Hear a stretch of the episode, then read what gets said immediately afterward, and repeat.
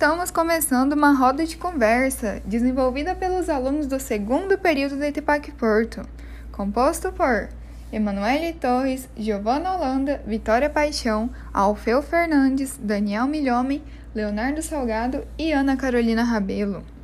Sejam todos bem-vindos ao podcast, onde trataremos sobre o tema Medicina baseada em evidência.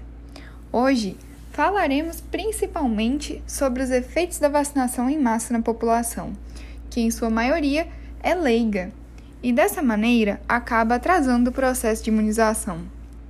O podcast simula um bate-papo com a médica especialista em imunologia, doutora Giovanna Holanda, e o nosso jornalista, Leonardo Salgado.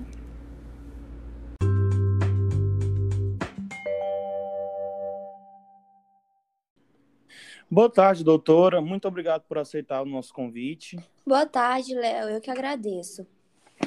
Doutor, antes de tudo, para darmos início à nossa conversa, gostaria que você comentasse um pouco acerca da importância da ciência baseada em evidência no processo de vacinação da Covid-19, já que estamos bom, vivenciando um cenário tão delicado. Bom, a ciência foi fundamental desde o início da pandemia onde foi necessário produzir uma vacina em tão pouco tempo. Porém, hoje se faz ainda mais necessário que se continue pesquisando sobre o tema, o qual ainda é muito vago. Outro ponto que veio juntamente com a pandemia foi a maior valorização dos cientistas e da pesquisa, que antes era uma área bastante desvalorizada.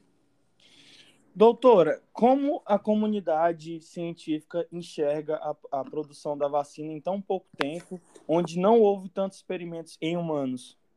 Então, geralmente demora-se cerca de 10 anos para a validação de uma vacina, mas em casos de emergência, como no momento atual, são utilizados outros critérios como a iniciação de etapas pré-clínicas, estudos clínicos, modelos testados em animais com o objetivo de avaliar a dose e a toxicidade dessa população. E posteriormente os estudos eram divididos em quatro etapas. Etapa 1. Visa avaliar a segurança do produto. Etapa 2. Avaliar a segurança da dose e frequência de administração, bem como sua imunogenicidade. Etapa 3. Avaliação da eficácia por meio de ensaios clínicos controlados e randomizados envolvendo muitos voluntários. Após a publicação, a vacina é submetida à avaliação dos órgãos reguladores e posterior produção e distribuição. Doutora, como a população tem lidado com a chegada da vacina? Então, há muitos mitos criados pela população e isso atrasa a vacinação pois muitos indivíduos deixam de se imunizar por medos criados e que não possuem sequer nenhum embasamento científico, como, por exemplo, podemos citar o mito do chip, que causa o DNA ou muda a infertilidade. Doutora, qual o papel dos profissionais de saúde nesse cenário de tanto desconhecimento sobre a doença e a vacinação?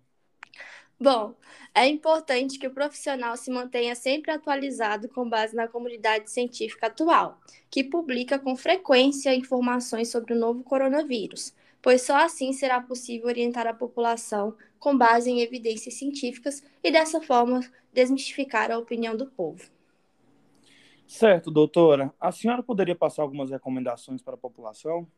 Posso sim. Diante do cenário em que estamos, devemos fazer o uso contínuo do álcool em gel, uso de máscaras, distanciamento social, sendo de um metro e meio de distância, e sempre que puder ficar em casa e quando não for possível, procurar lugares mais abertos, pois são mais seguros.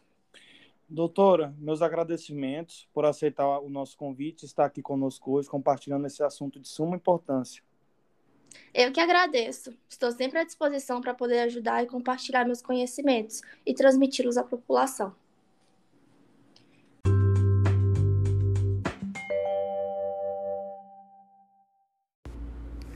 Encerramos aqui mais uma roda de conversa com o jornalista Leonardo Salgado e a imunologista Giovanna Holanda. Agradecemos a presença de todos os ouvintes e até o próximo podcast.